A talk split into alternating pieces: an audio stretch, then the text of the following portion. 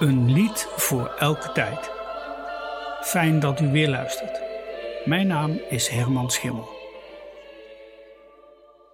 Weerkundig wordt 1 juni gezien als de start van de zomer. En afgelopen weken zal niemand dat betwist hebben. En als we dan aan de zomer denken, dan denken we aan de zon.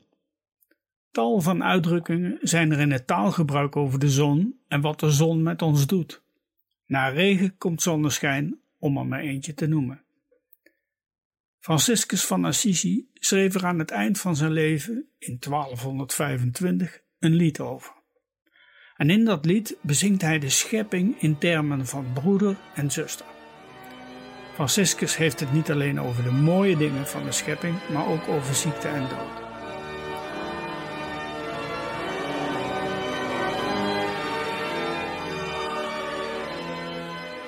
Velen van ons kennen de versie die Jan-Willem Schulte-Noordholt in het Nederlands berijmde, op een oude melodie uit Keulen uit het begin van de 17e eeuw.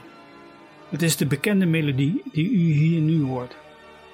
Er zijn ook andere composities bekend, van onder andere de Russische Gubaidulina. Ik laat u vandaag het lied van Franciscus horen als een vierstemmig komotet van de Tsjechische componist Peter Eben. Eben leefde en werkte in Praag van 1929 tot 2007 en componeerde vele werken voor koor, voor orgel en hij was ook actief in de opera. U hoort hier het koor van de Universiteit van Masarykovi uit Brno onder leiding van Michael Vajda.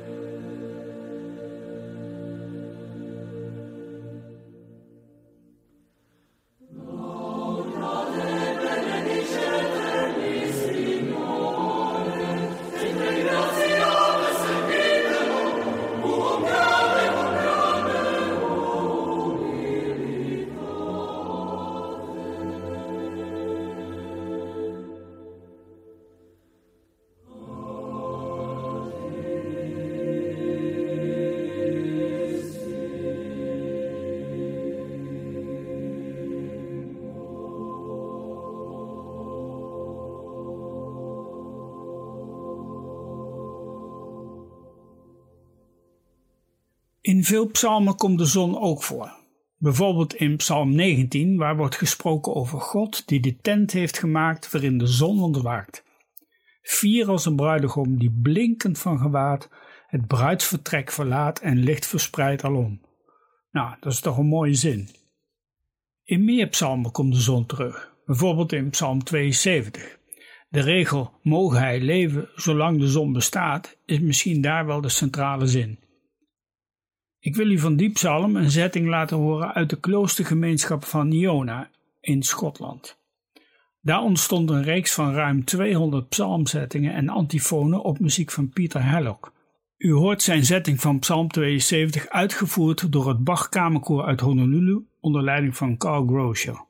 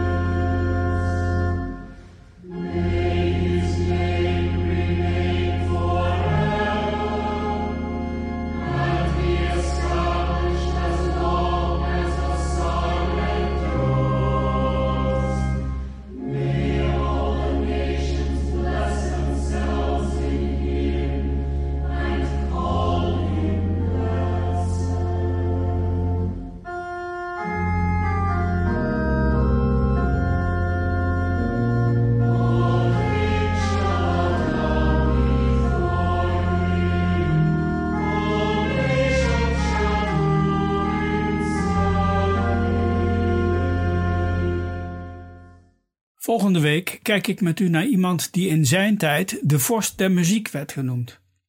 En ik hoop dat u dan weer luistert.